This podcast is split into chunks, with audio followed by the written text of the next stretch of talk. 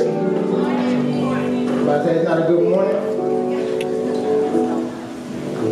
Yes? No? How your morning going today? Y'all woke up? Y'all alive? Y'all breathing? It's a good morning. Amen? Um, as you guys know, I um, I spent some time um, this weekend dealing with uh, just the um, and um, all of that. And so, and so, um, y'all still hear me? Yeah. That's good. Check, check. All right, there we go. And so, one of the things that you just begin to realize and begin to appreciate uh, when you when you deal with uh, the unfortunate events of loss and death and funerals is you just actually begin to appreciate just how good of a morning that morning is. And that every day that you actually get to open up your eyes is a day that you should be glad. And I know sometimes everything isn't going the way we want it to go. I know sometimes we stressed out. I know sometimes life ain't ain't play out the way we wanted it to play out. However, we're still alive and we still have breath. And there's so many people who wish that they could say that or they wish that they could see uh, a loved one again that can't. And so I'm going to ask one more time or say one more time, good morning. And what I'm hoping to hear back this time is actually a belief that it is indeed a good morning. So I want to say it and y'all follow me. Good morning. Good morning. There we go. I think God just woke up too. Look, praise God. Amen. Amen. So, hey, my name is Leonard Tanks. Uh, I get the opportunity to pastor in this amazing uh, new ministry that we're birthing here in Ward 7. And we have been going through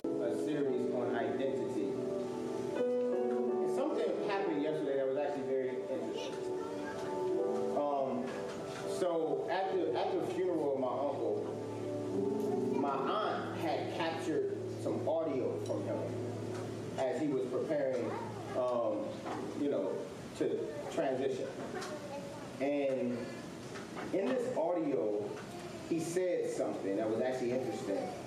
Uh, she was asking him about, um, and, and, and, and, the moment of the scene was like, you know, very emotional because it was like right after they closed the casket, um, they they start to play this audio and she's asking him about the fact that he's going to die and she's asking him you know like how do you feel? Are you sad? And he's like no he was like i lived a good life. He said i lived a, a really good life. He said and now i get to go home and be with my lord and personal savior jesus christ.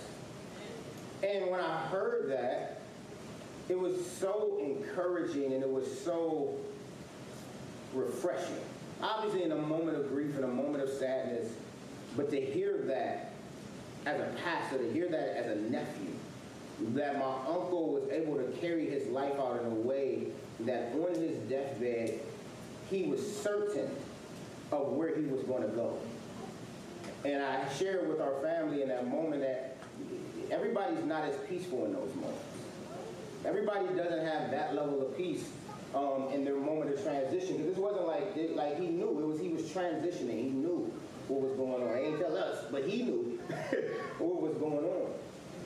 And as as I was listening to that, I was thinking about today's message as we continue in our identity series. And and the thing that I wanted to focus on today was the whole idea of just being confident. And what I mean confident is I'm talking about being confident in who you are and knowing who you are, right? And knowing that when we talk about God sees me or God sees us, that we can carry ourselves in a confidence that no matter says about us, no matter what language they use to speak about us, no matter who doesn't validate us, no matter who doesn't see our worth, no matter who doesn't see our significance or our value, we can still have confidence in who we are and not enter into this identity crisis because we know who God, what God says about us and who we belong to. Right. And that's going to be kind of the focus of what I'm going to talk about today. And if you see me hitting my phone, I'm actually clicking this timer. Now, let me explain something to you guys. I know last week was different for y'all. All right? I know y'all had a guest speaker. I was out. I know he preached 25 minutes. Don't worry about it. Don't start looking at me at 25 minutes. Don't start looking at your, you know. Once you hit your 25 minutes, don't worry. You got about 20 more. All right? I'm glad y'all got y'all gift from him last week, but now we back to the regular scheduled program. Don't start acting brand new on me today. And I know y'all gonna stay for the whole thing because it's food afterwards. And when y'all start smelling that, y'all gonna be like, yeah. But y'all actually made rush me hungry. They made like, yeah. Hurry up.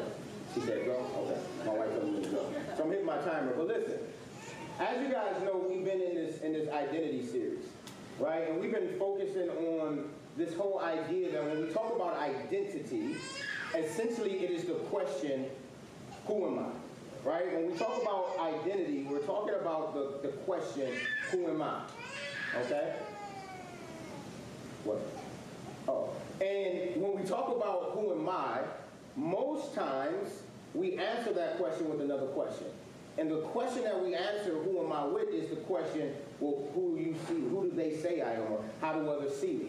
And so we answer the question of who am I by asking, how do you see me? Who do you say I am? And I've been explaining that that is very problematic for us. And that is very problematic for us because when you're seeking validation from the world who doesn't even know who they are, if your value, your worth, and your significance is attached to what they say about you, then you will always find yourself in this, what I call an identity crisis, when they don't value you, when they don't see your work, when they don't see your significance, because you're not conforming to whatever it is that they deem to be acceptable. And so I said the thing that we need to actually do when we talk about identity is it's not asking the question, uh, who does you see me at, or what do they say I am, but it's actually answering the question, how does God see me, or who does God say I am? Right. That is the identity question, re-question. It is, who does God say that I am, and how does God see me? And that's what we're going to be talking about. That's what we have been talking about. And the reality is, my personal conviction, my personal position, is that until we get to a place of being able to re-ask that question, we will always struggle with value, worth, and significance. Because anytime your identity is connected to the world, it will create a struggle. Right? Why? Yes, sir. Because things always change. Right? Consider gentrification, right? We down here in Ward 7, we know what they doing down here. Things is changing, but pay attention to this. If you remember, for years, this community has been redlined, this community has been deemed as a place that has no value, that has no significance. And so no, nobody wanted to bring businesses down here. No corporations wanted to put their business here. Nobody wanted to build these nice, beautiful houses that they're starting to build down on Chester because they deemed this community as not having the worth and the value of some of our outer suburbs communities, right?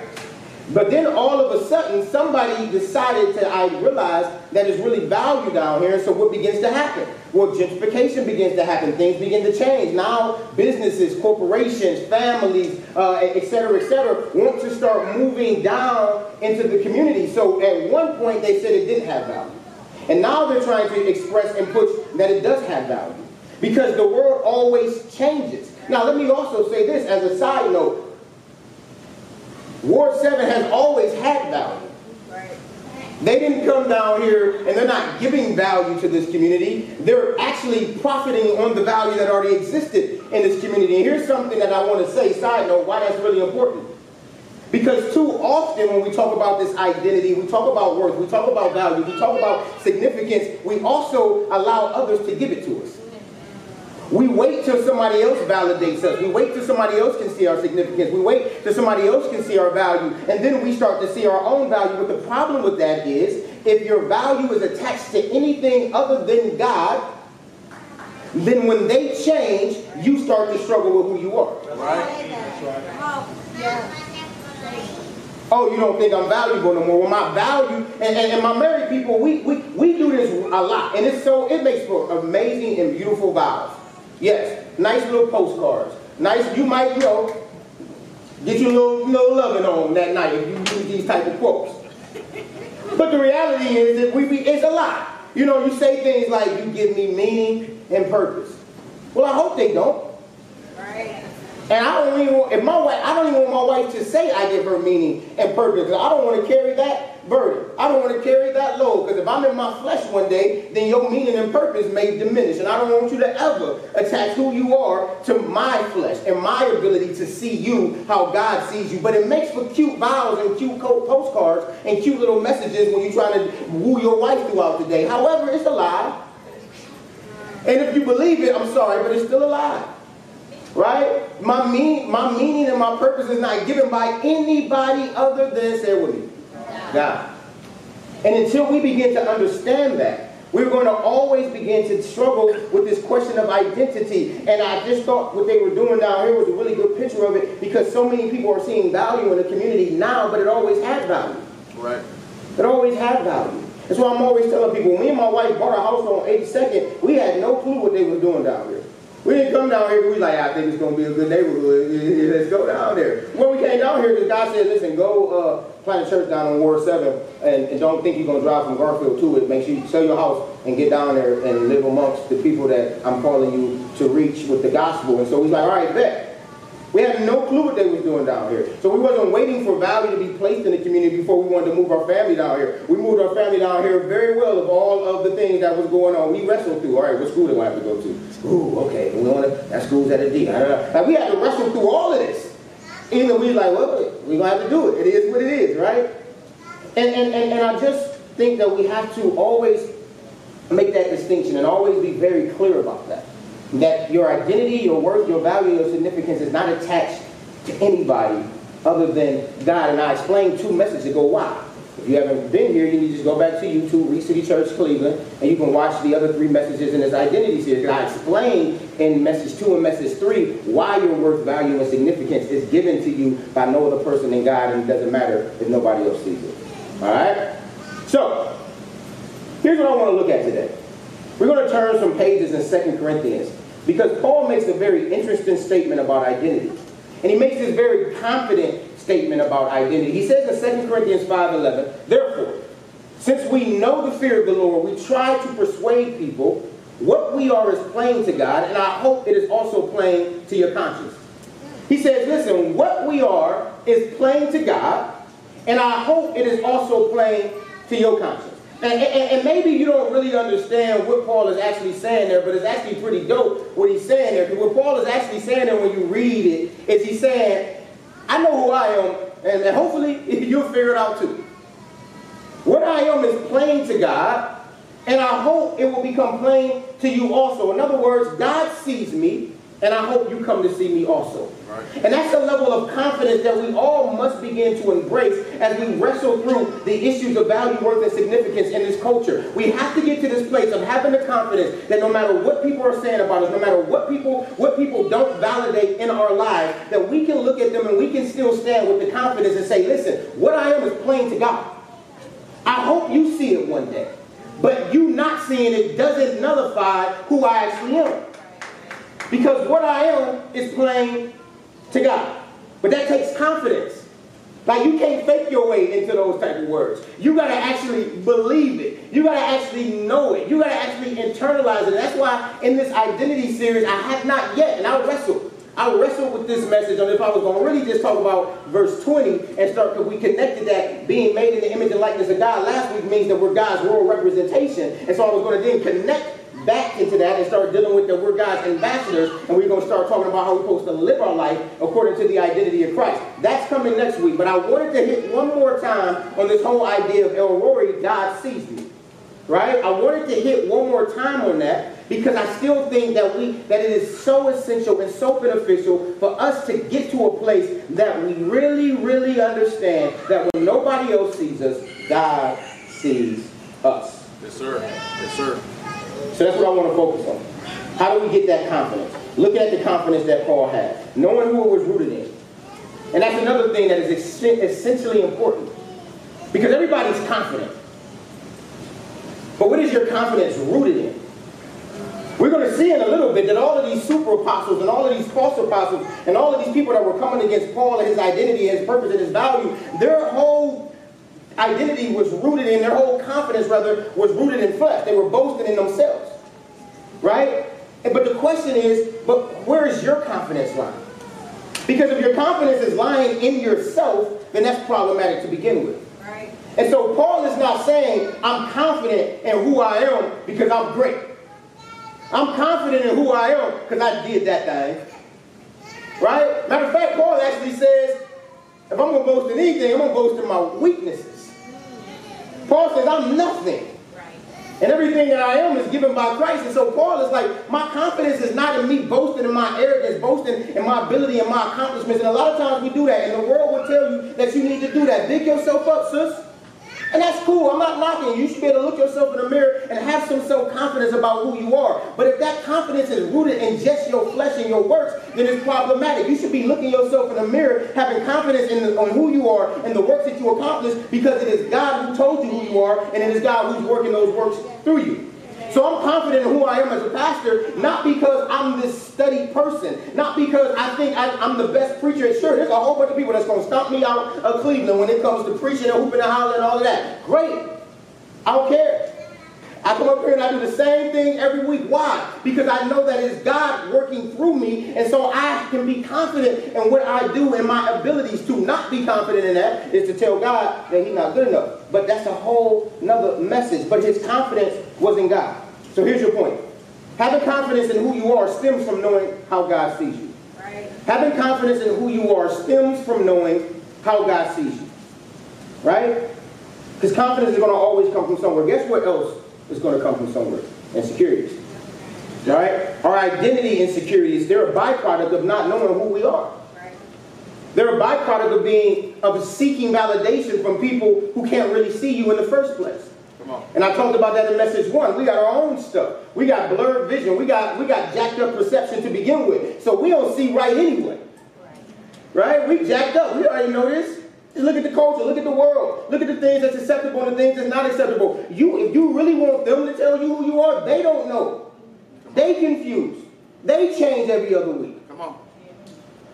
Many people don't know who they are because they spend more time listening to the world than listening to God. Right.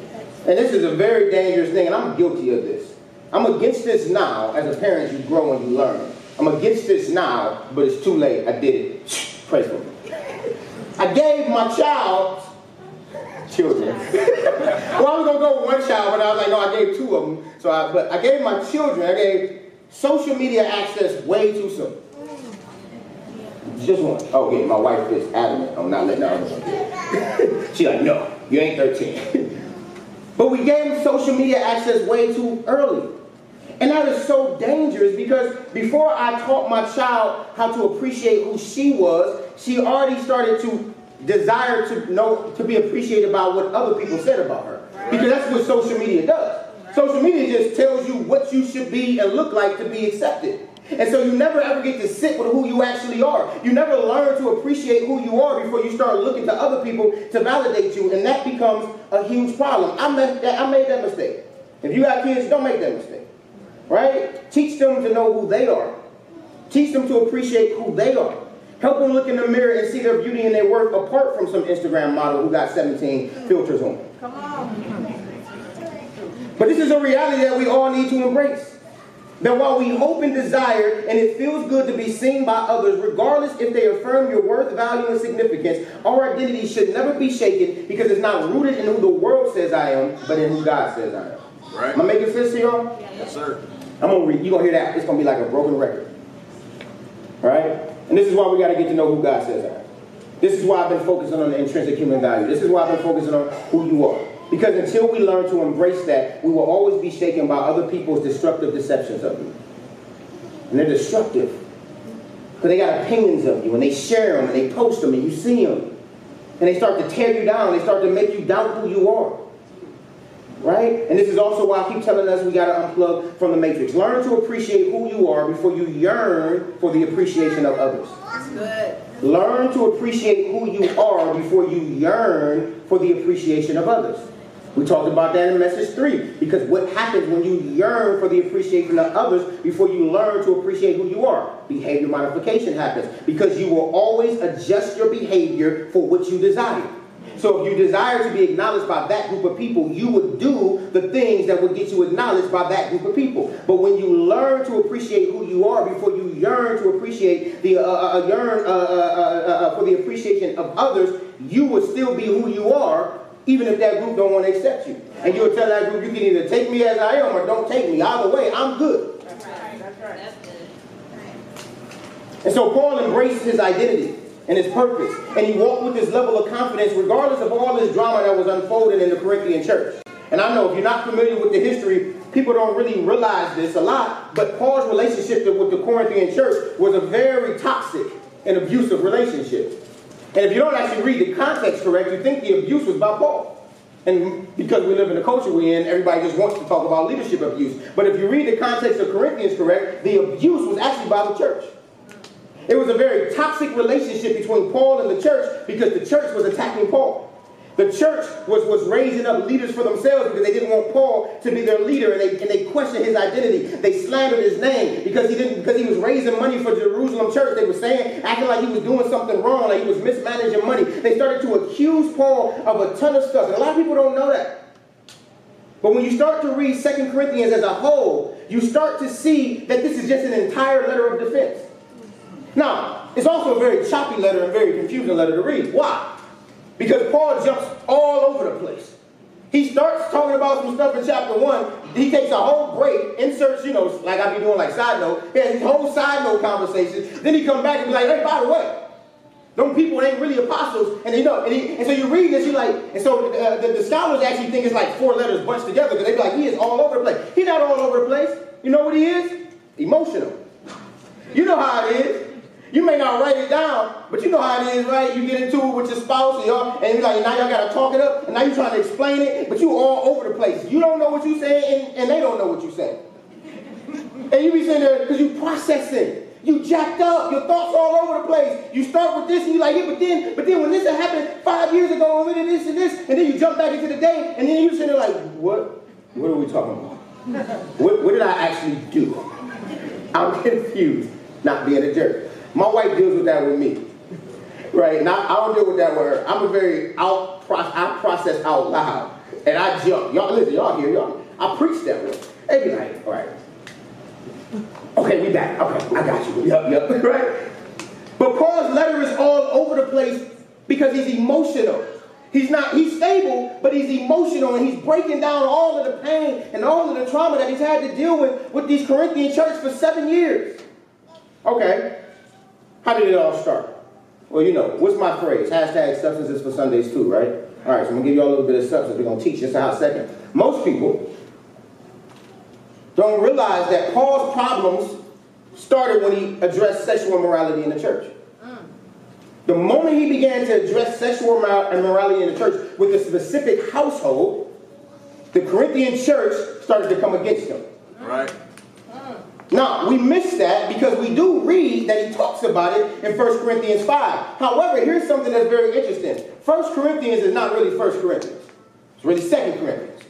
What do I mean by that? Meaning 1 Corinthians was not the first letter that Paul wrote to the Corinthian church. It's just the first letter we got. We don't have the other one yet. But we know that there was another one. Why? Because in 1 Corinthians chapter 5, verse 9, he says what? I wrote to you in a letter not to associate with sexual immoral people. And so Paul in this letter is addressing something he wrote to them in another letter, which means there this can't be the first letter. Right. Right? And so he begins to address this thing, and background commentaries, they begin to teach us that what, that because he started to address it, the church started to come against him. And when you actually read 1 Corinthians chapter 5, starting at verse 1, you'll see Paul say some stuff like, that, and you guys were arrogant not to deal with this. Right. Right? And, and what he's saying by that is instead of dealing with the problem that he, as the leader, was telling them to deal with, they actually came against him. They actually started to challenge him. They actually started to name call him. They actually started to, to make him feel like, you know how it is. You know how it is. Right? The one who refuses to repent is protected, but the leader who is calling for repentance is condemned. That's the culture we live in. I'm trying to tell you, you watched my live I did last week. Uh, the Corinthian church and today's church is, is, is, is a, a, an astonishing parallel. But instead of accepting what was going on, they chose to re- protect the unrepentant person, and they chose to then attack Paul, attack his character, and, and attack his leadership. Right? And that was crazy to me. Because he planted the church, he stayed in the church, he loved the church. Now he has all of these problems because he was doing what he was supposed to do as a leader, which was spur them on to righteousness. That's another message. We'll talk about that another day. right? But Second Corinthians is this seven-year rocky relationship that Paul had. Seven years of being rocky, right? And this abuse of the members towards the leader, and that's another message for another day. But all of these issues started because Paul wanted to lead according to the instructions that he was called to lead by, which is the Word of God. And so from there we enter into Second Corinthians. And Second Corinthians begins to teach us how this beef evolved. Right? It begins to teach us, for instance, that um, that after uh, he addressed this issue in First Corinthians, what we call First Corinthians, he then took a trip to him. Because it got so hot, Paul was like, yo, I'm, I'm on my way. I'm going to come visit y'all. And he talks about this, right? Paul's like, and, and, and, it's so crazy, they didn't even think Paul was a gangster low-key. And so they had told Paul, they was, uh, the, the, super apostles, they was like, yeah, he talk tough, but when he come, he come with weakness. They was like, yeah, he write hard, you know that person that's all tough in the background. when I see him, I'm gonna let them know they better not ever say nothing to me again. And then when you see him, you be like, hey brother, I just wanted to let me just address, talk to you really, but you got a moment to talk with me, man to man. You know, all respect. you know, because you be like, hey yo, they be like, hey yo, what? You be like, hey brother, listen, I just wanted to. you know what I'm saying? They buffalo, oh, they, they, they, they shrink back real quick. But Paul visits the Corinthians. But this visit was so bad, so painful, so hurtful. And he tells us this in 2 Corinthians 2 1. He says this, in fact, I made up in my mind about this, that I would not come to you on another painful visit. He says, I'm, he says, he's writing to them now in 2 Corinthians, which I'm going to show you is really 4 Corinthians, and he's telling you, I promise not to come to you on another painful visit. In other words, it got bad, and it's still bad, but I'm not coming down there again because it's so painful when I come and visit you. He says this, verse 3. And so I write this thing so that when I come, that when I came, I wouldn't have pain from those who ought to give me joy because I'm confident about all of you that my joy will be your joys. Joys. For I wrote to you with many tears out of an extremely troubled and anguished heart, not to cause you pain, but that you should know the abundant love that I have for you. Okay, did you see it? Did you miss it? First Corinthians, which is really the second letter to the Corinthian church, then Paul takes a visit to him. The visit is so painful, Paul then writes to them a letter that he's telling us about in Second Corinthians, which tells me what? That there was another letter before the letter we're actually reading right now. Okay? So Paul is telling them, I didn't want to come to you again. He said, so instead I wrote to you with many tears and extremely troubled. And so he's telling them, I wrote something else to you. Instead of coming, I wrote to you. And so the reality is, 1 Corinthians is really 2 Corinthians, and 2 Corinthians is really 4 Corinthians. But 2 Corinthians begins to tell us this onslaught of everything that actually happened in, in, in this third visit. Right? And so 4 Corinthians teaches us on the tensions that existed. And I say that in the past because then we actually learn throughout this visit. I know I'm, I'm, trying to I'm trying to give you a whole bunch of background context right now to make everything make sense. So I'm hitting you already. But but but what we actually learn is that as Paul is writing this letter, he's now ready to come to them. And the reason he's now ready to come to them is because now we learn in 2 Corinthians 7 that the church that refused to repent six years ago finally got it together, finally realized they was jacked up, finally realized they was abusing a leader, and they finally repented. And so Paul says this in 2 Corinthians 7 and 5. In fact, when, they, when we came to Macedonia, we had no rest. He said, instead, we were troubled in every way, conflicts on the outside, fear within. But God, who comforts the downcast, comforted us by the arrival of Titus. Now, if you don't know what I'm talking about, Paul sent Titus to go down there because he wasn't going to go. And so Paul delivered this third letter to the Corinthian church. Now, Titus has brought back the report from the Corinthian church against what Paul said in this third letter. And when he's and so Titus comes, and Paul says that Titus comforts him.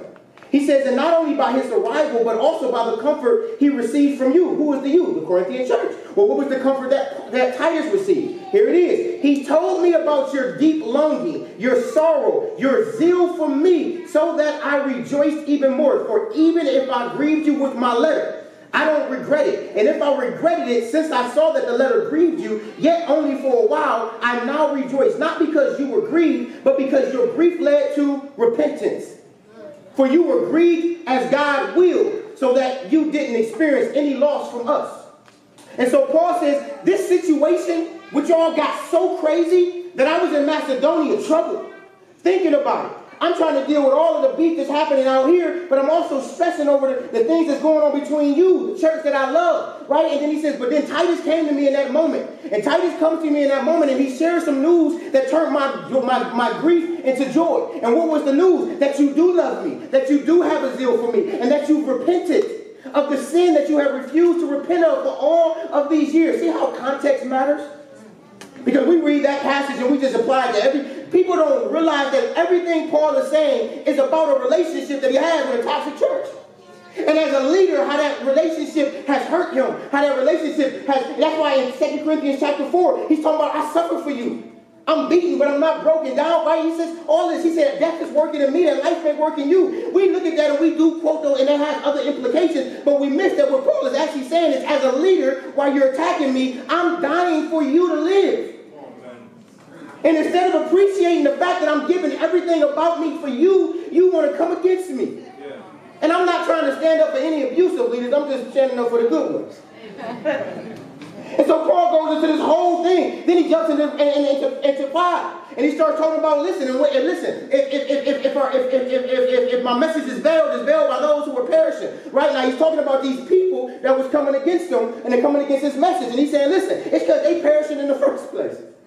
That's why they don't want to receive what I'm saying.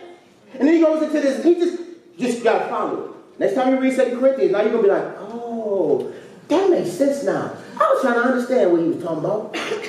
right? Let me say this. A good leader grieves over the unrepentant. This is a side note.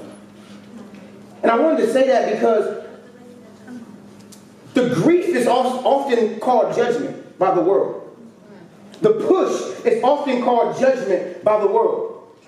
But Paul is saying, everything that I pushed you to do was not because I was judging you, but I was grieving over your unre- the discipline, the way I dealt with you was because I was grieving over your unrepentant nature, and I knew that your unrepentance was going to lead to loss, and I I did not want you to lose anything, and so I pressed into you as a leader, and it grieved me to see you not receive it. He wasn't judging anybody.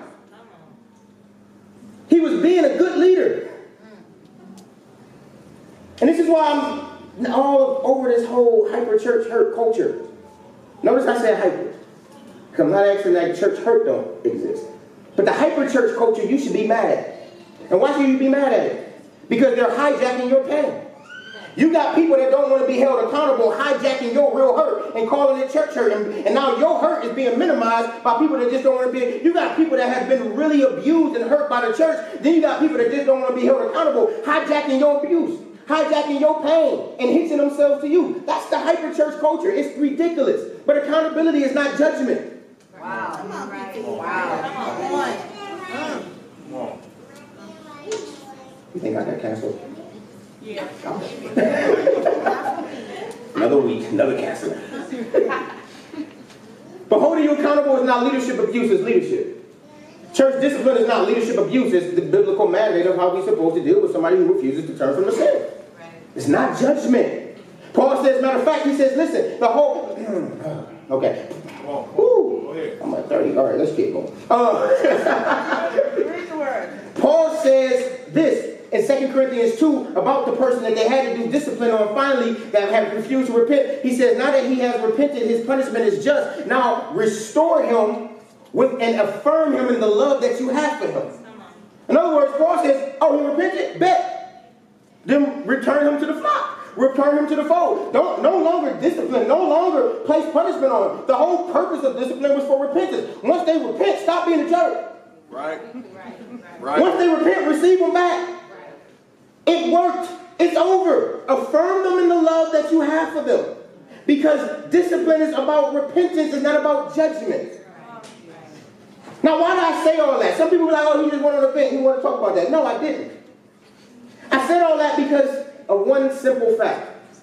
Paul birthed that church. And sometimes even the people we expect to see us don't. All of that that Paul was dealing with was because the people that he would think would know him, understand him, love him, did not see him. And they did not see him for things that had nothing to do with them, but everything to do with themselves. Wow. And we understand how painful that is. Because listen, it's one thing when a stranger out there talk about you. It's one thing when the person that don't matter to you don't see you. But it's another thing when the person that you love, the person that's closer to you, the person that you think of all would at least understand you, misses you too. That creates a deeper level. Uh, now you really start that, listen, well, if they supposed to know me best and they don't see me, maybe I'm really am this. Or maybe I'm really not that. And you begin to struggle when the people closer to you don't even see you. It's like, I expect people on Facebook not to understand me. I do it on purpose. I don't care about them. Don't know them. It's Facebook. Facebook. Who cares? Cancel me, don't like me, talk about me. But it's another thing if one of y'all say something about me. Now I'm at the house like, dang, what? I don't walk through the quicksand with them, not just mud, quicksand. You got out, I'm still stuck dealing with your stuff. I done pulled you out the quicksand, then you left me.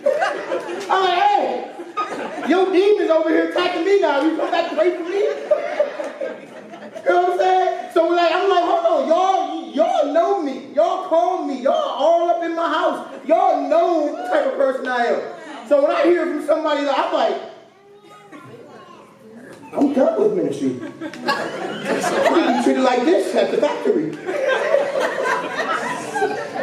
I'm just, I'm just giving you real. I, none of y'all have done it. Those people gone, praise God. But you got a good bunch right here.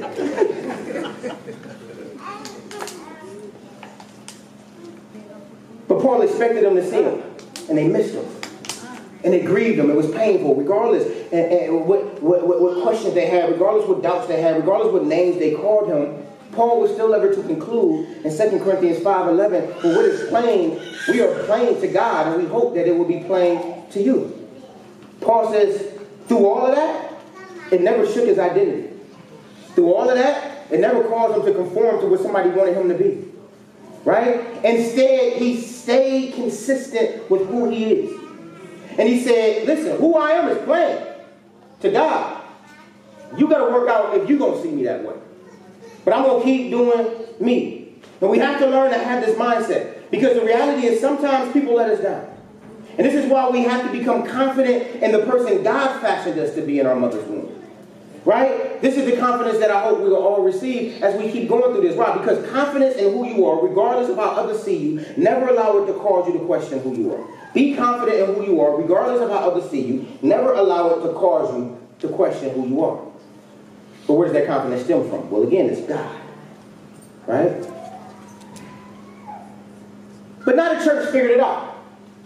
They got it together a little bit. But then he had to start dealing with this stuff from these super apostles. So now the church is like, all right, Paul, we, we realized we was wrong. But you know, we got these other apostles over here, and they super apostles. And they saying, you ain't, you ain't no real apostle. You weak, you can't speak. And so now Paul is dealing with somebody else who's now starting to question his actual calling, his actual purpose. And I told you guys a message too, that identity and purpose are paired together. And so when your purpose gets challenged, so does your identity. And so now they're challenging Paul's actual purpose. He ain't no real apostle.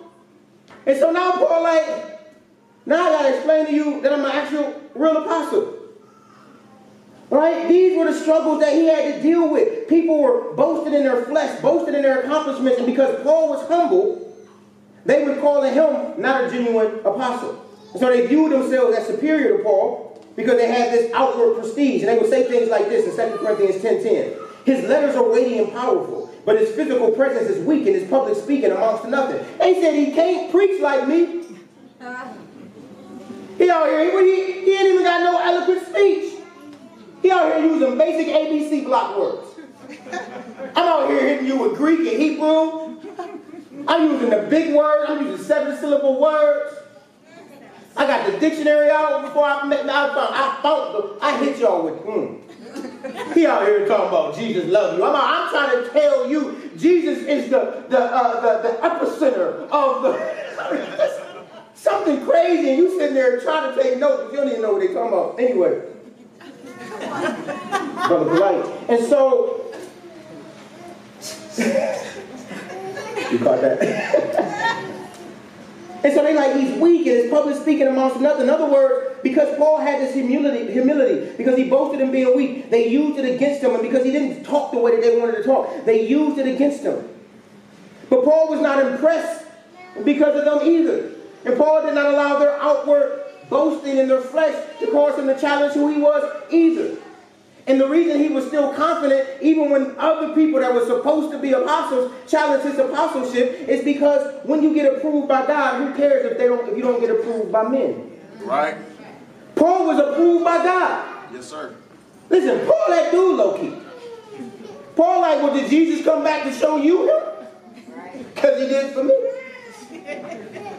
Did you go spend some time in the desert and learn theology straight from the mouth of Jesus? Because he did for me. Right? Paul's like, you can't tell me who I am. You can't approve me because Jesus already told me you will be my messenger. And you, I have set you apart to go and take my message to the Gentiles and to Israel, to the kings. Right? So Paul is like, hey, uh, you can say I'm not an apostle, but God told me I am. By the way, I'm not quite sure he told you you were. You know how I know? Because when you are, when it's about anointing and oil, you don't need to overwork. See, a person that's always boasting in themselves, they're trying to convince you and themselves. Because see, when you don't have the anointing, you got to work hard. Come on. But when you have the anointing, you ain't got to work that hard. You just got to do what God told you to do. You be like, I know I ain't using a lot of big words, but a thousand people got saved. Right. Don't even understand how. You be like, I don't even know what I just said. I got down and I was like, I preached a good message. hey man, you know, 50 people got saved. Oh, okay. How? Anointing. But when you don't have anointing, you have to depend on your flesh. You have to convince people that you are somebody that you're not. And so they're boasting in their flesh. Paul's boasting in his weakness. They're saying he's not a real apostle because he's boasting in his weakness. They're saying we're the real apostles because we're boasting in our strength. We're boasting in our speech. And Paul is sitting back like, yeah, that's because you're not a real apostle. That's. I'm, I'm me. Paul, like, I don't got to do nothing to convince you. Matter of fact, Paul, like, listen, it's your loss if you don't see me as an apostle. Right? Paul says, what is plain? I am plain to God. In other words, what you think of me, what you think I am, doesn't really matter because God has already told me who I am. Right. Right? Check out, check out, check out how deep Paul is with this. 2 Corinthians 11, 5, 8. The reason I'm going all over the place because I remember I told you Paul jumped all over the place. 2 Corinthians 11, 5 and 8. Paul said, I don't care. He said this. Now consider myself in no way inferior to these super apostles. He says, listen, I know I boast in my weakness. I know I don't talk as good as them. But guess what? I still don't see myself in any way inferior to these. By the way, can we get there too? It doesn't matter what you may lack in the flesh. Don't start seeing yourself as inferior to somebody who may not. Don't start questioning what God is doing in your life because you don't have all the accolades that the other person has. Don't start questioning if God can use you because you don't have all the degrees that the other person has. Right? Listen, it doesn't matter. You're not inferior to anybody. Because God gave you your work, God gave you your value, God gave you your significance, God gave you your purpose, and therefore, you're good. Amen. But the world wants you to think, I'm better than you. Oh, you got, you got one letter after your name? I got two. Right? And that's cool in the corporate world. They gonna probably hire them. But don't let that jack you up. You're not less than them. Right. Right? And so Paul is like, okay, cool, they talk good. Huh. He said, I don't consider myself in no way inferior to those super apostles. He said this, even if I am untrained in public speaking, I am certainly not untrained in knowledge. Right. Why? Because God taught me. That's it. Indeed, we have in every way made that clear to you in everything. Or did I commit a sin by being humble? You, they're saying I'm weak. I'm, I'm wrong for coming to you humble. He says, I, did I commit a sin by being by humbling myself so that you might be exalted? I humble myself that you would be exalted. Because I preach the gospel of God to you at free of charge. Now don't get into don't don't make me go there today. All right. But you see the confidence? Many of us would have questioned ourselves because we're already thinking they look better than me. We're already thinking they smarter than me. And then it's true. You like, shoot, man, maybe I maybe I shouldn't. Or maybe they. But Paul teaches us that we can still be confident in who we are even if others do things better than us. Paul, like, okay, you speak better than me. That don't make me less than you. And I just love that mindset. Because it's true, right? You are not less than the next person because they excel in areas that you don't. But I already told you, when you're not called, you got to be extra. So we can just skip that part. I say it again. When you're not called, you got to be extra. See, Paul called these super apostles false apostles in 2 Corinthians 11. He said, For such people are false apostles, deceitful workers, disguising themselves as apostles of Christ. And so they had to boast in their work because they had no anointing. But Paul had it. So he opens up this letter in 2 Corinthians 1. I'm they like, damn, we back to one. Yeah, I told you, Paul, I'm, just, I'm following his thoughts. so, so he opens up his letter in 2 Corinthians 1 and he says this Paul, an apostle of Christ, Jesus by who? God's will. That ain't it. Oh, 1 1. It ain't up there. Wrong verse.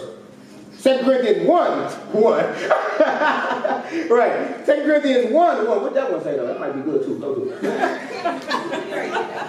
All right, did that one. All right. 1 Corinthians, 2 Corinthians 1, 1, the very first verse of the letter, Paul says, Paul, an apostle of Christ Jesus, by God's will. And so he opens up this letter addressing these false apostles. He opens up this letter letting people know, hey, Paul, an apostle, by the way, God's will. I know you got these other guys over there. God's will, their will. We're not the same. Right? He stresses this. When others questioned him, we went back to he's by God's will. When others couldn't see him, we went back to what is what I am is plain to God.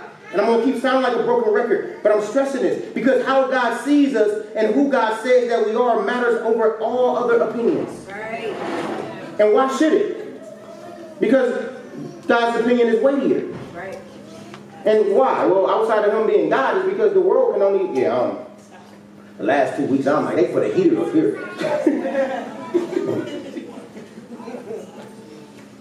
what makes God's opinion weighty? Well, the world judges according to the flesh, and God doesn't.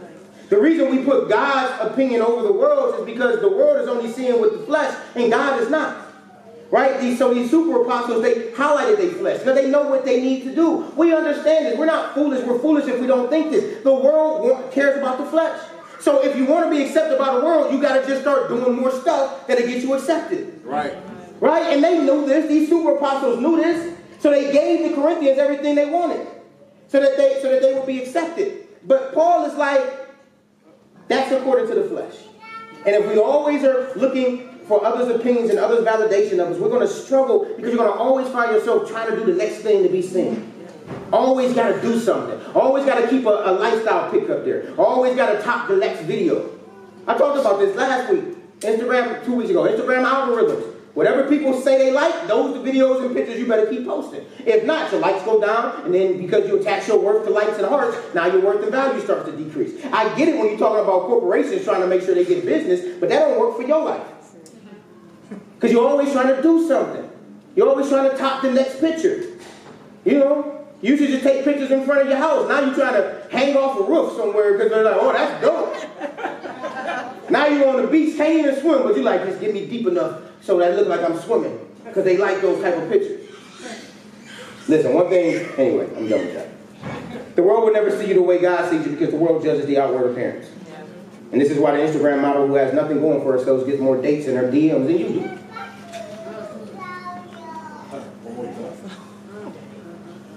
You got a career, money, God.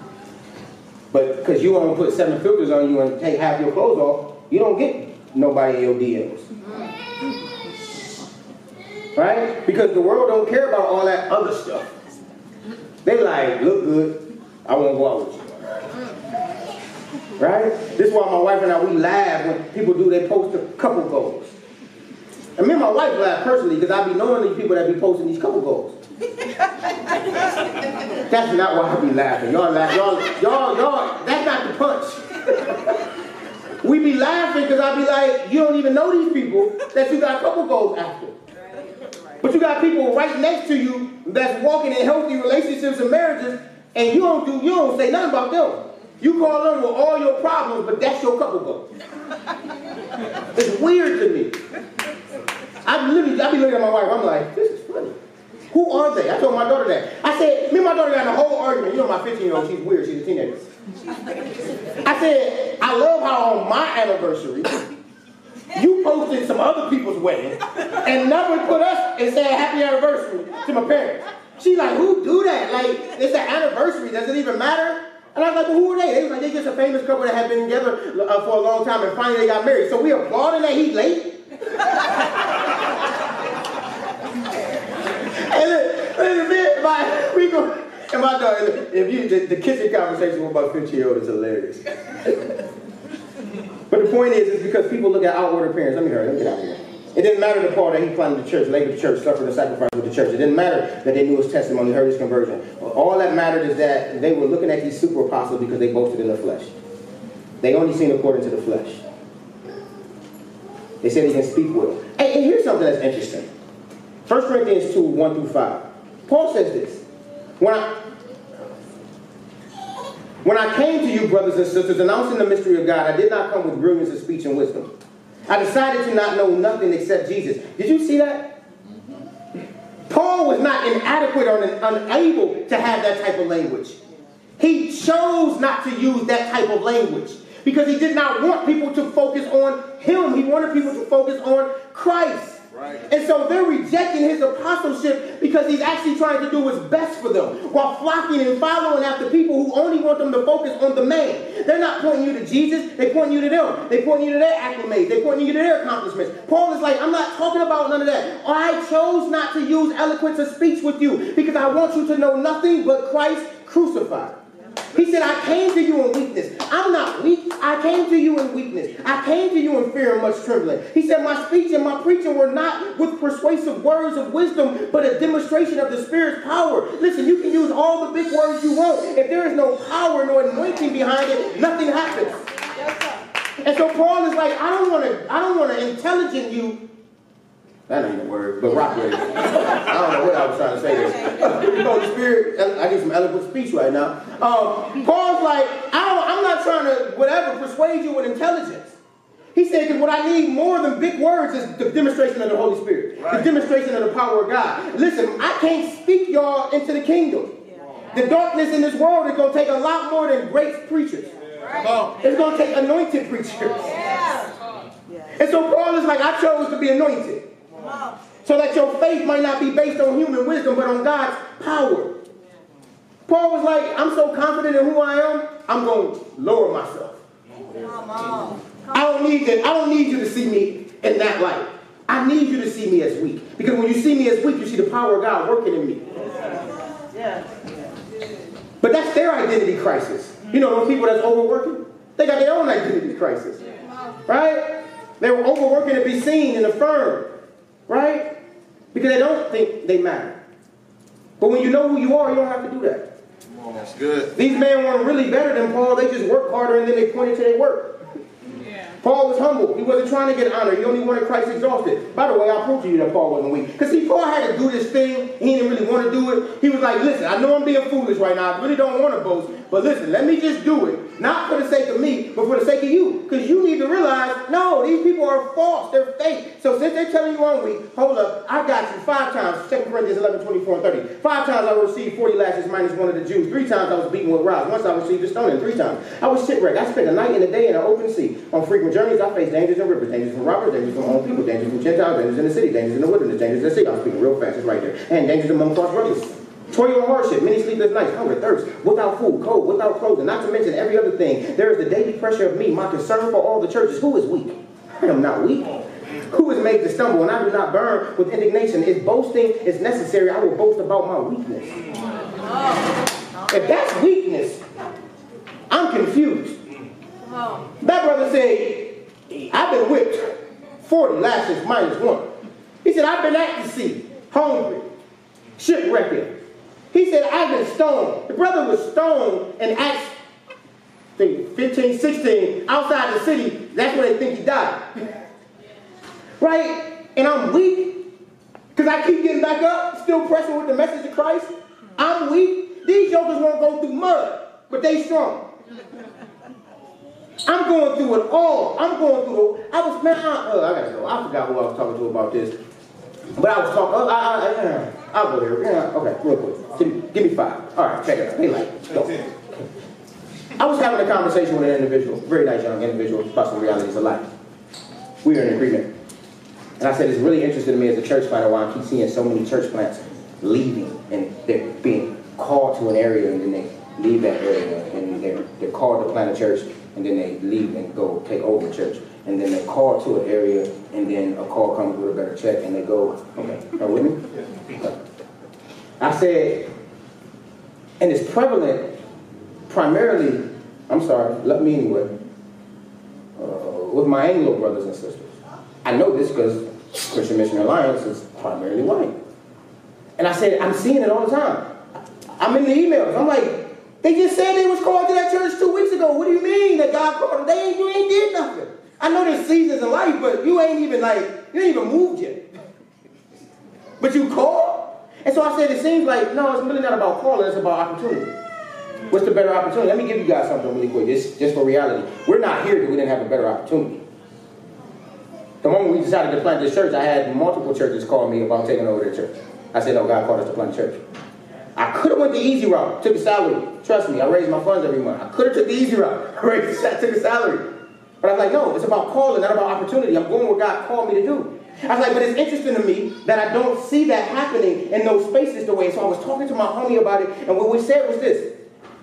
It's a book called Jesus and John Wayne. And what they said was this. The reason you see a lot of urban plants, we just stick with it. A lot of urban churches, we just rock out with it. And it's not that we don't do it, but the, the, the, the higher percentage is because we've been going through stuff our whole life. We was born in trauma.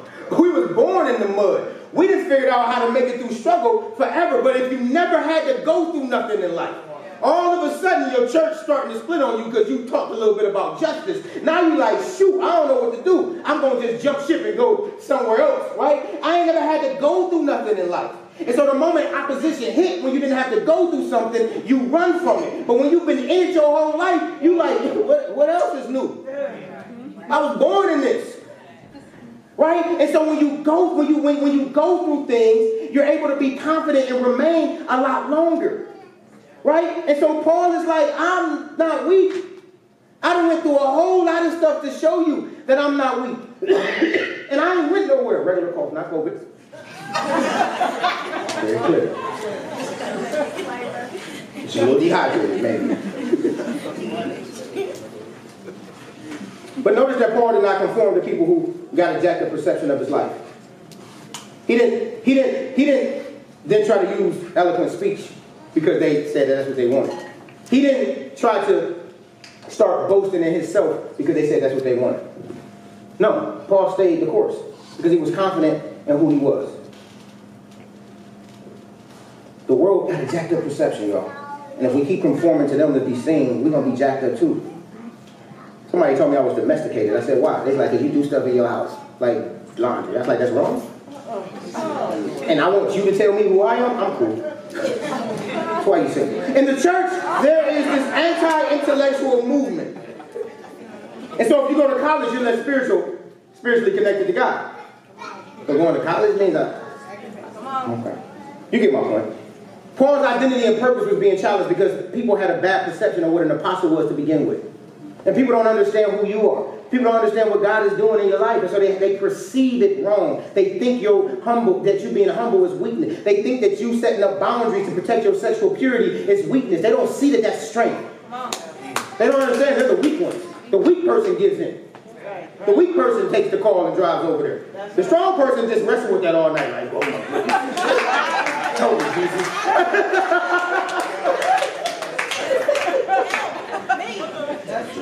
And I'm not calling you weak if that's you. I'm just saying you was in that moment. I love you. Don't cancel me.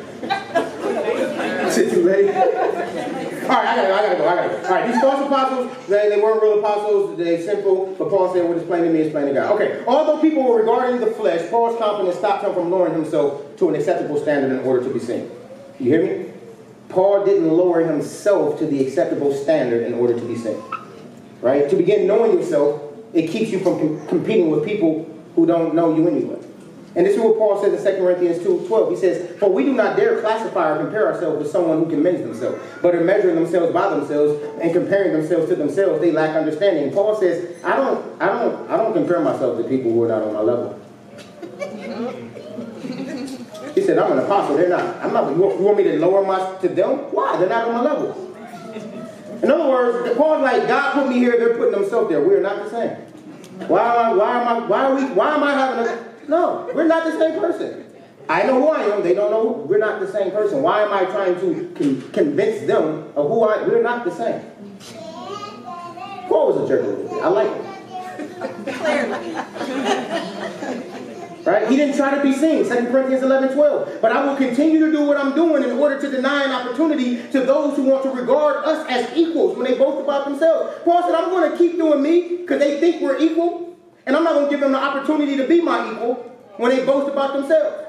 Paul, you notice he says they regard themselves as our equal. They're not. But he said, but if I lower my standards and I start operating in the flesh, now we get a chance to be equal. They talk good, I talk good. They're strong, I'm strong. Now you're looking at them like, oh, look at that. But if I continue to do me, continue to be weak, continue to be humble, the demonstration of God's power works through me, and it becomes very clear we're not the same. All right, I'm gone. That's, I think that's the right one this time. When you walk out the purpose to fit in and be seen by culture, you sacrifice your success. Because your success is connected to your purpose. You're trying to be a boss, and the world saying, because the world says that having a job is degrading. Why they hiring people? You ever think about that? I got, y'all, I got these little, I, I be messing, I be stop. You ever think about that? The whole world, be a boss, be a boss, be a boss. They make you seem like if you punch the clock, something wrong with you. Meanwhile, they start a job to hire, and they start hiring people because they need workers. I'm just trying to tell you, this stuff doesn't make sense. If you just think logically, you start to realize how foolish the thoughts of the world is. Yeah, you shouldn't punch nobody's clock, but you need me to punch yours. So you gonna go out of business? Trust me, I know what it's like to be the boss and the employee. You need a worker. Especially if you want to stay married. My wife, I remember she hit me up like, uh, brother, you got to come home. like, you been going all day. You gonna come home? We got kids. You got me up there. Like, oh, I probably should get some help, huh? Yeah. right? You trying to start a business. You don't even thrive in productivity and planning. You are a worker. Work. Bosses need, to need to thrive in those areas of administration. If you don't like none of that, you're a worker. Go work. It's okay. There is glory in being a worker. Right? Anyway, that's a fact. Okay, so God's approval is different. It's authentic, and you don't have to wake up every day trying to be seen by God. He sees you for what you are, for what it is that's plain to Him. Here, last point. Despite criticism, Paul never stopped being confident in who he was because he learned to value God's acceptance over man's. And so he says this in 2 Corinthians 10, 17, and 18. So let the one who boasts boast in the Lord. For it is not, uh, uh, for it is not the one commending himself who is approved, but the one the Lord approves. This is the true identity question that I've been addressing in each message right? How does God see you? People got to shrink up. I mean, people got to catch up. You don't have to shrink back, right? Be like Paul, who said, I know who I am. I pray that you will come to know me. But I'm not changing. I'm not conforming so that you would accept me. And until, but until we learn and spend some time with learning who this person is that God knitted together in our womb, we're going to always look to the world to validate us. We're going to always be able to be told who we are by the world. But the moment we learn to embrace who we are because God said who we are, the moment we sit with God, we need to learn how to sit with God. It's okay. Unplug from the matrix. Along off of social media. Don't go to work. Just go to work, of course, but sit with God you're a boss. Sit with God. Sit with God and let Him speak to you. Right. Paul said, I didn't even go up to Jerusalem right away. He said, I first went to Damascus, then I went to, uh, what was it, Arabia or something? Arabia or something, yeah. And, I, um, yeah. and he said, I just was there for two and a half years or something. He said, then I went up to Jerusalem. Right? So guess what? When he went up there to the other apostles, and they had to check him too, like, well, I mean, he said, because he had spent so much time with Jesus, they saw and they confirmed too that he was an apostle. Right? Paul says, listen, I sat with Jesus. I spent some time learning who I was, being poured into who I was. Then I went out into the world because now I am confident in myself.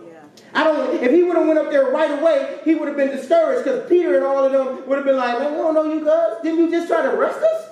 You just you killed our homie Stephen. Remember he was there with you. They're like, no, bro, we cool. We don't mess with you, right? So he would have been automatically discredited, maybe even thought he heard it wrong.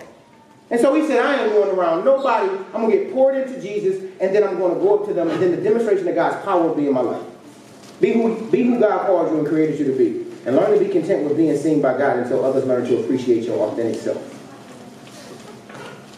Be who God called you to be and learn to be content with being seen by God until others learn to appreciate your authentic self. But this means you must find the confidence. And that's only going to come from spending time with God. Now don't cancel me. But it's therapy in Jesus, right? But we need to flip that. It's Jesus and therapy. Because before you go to your therapist, you need to go to Jesus. You need to sit with Jesus. You need to let Jesus pour into your life and tell you everything that you are and everything that He created you to be. Then you go to your therapist to help you unpack all those barriers and trauma you got in your life that's stopping you from seeing everything that God told you. God told me I'm this, but I'm not seeing it that way. Now your therapist can help you work through all of that stuff so you can see who God calls you to be. But you got to start with God. Because if you don't start with God, then you look to your therapist to give you your identity. And now you depend on your therapist for who you are. But what happens if they get a new job? Who I stay? I don't know. But you, we, the point is, we got to sit with Jesus. We got to learn who He says we are. Because if we don't, we'll forever be asking the question, who am I? And why do I exist? Was that good? Did that help you guys?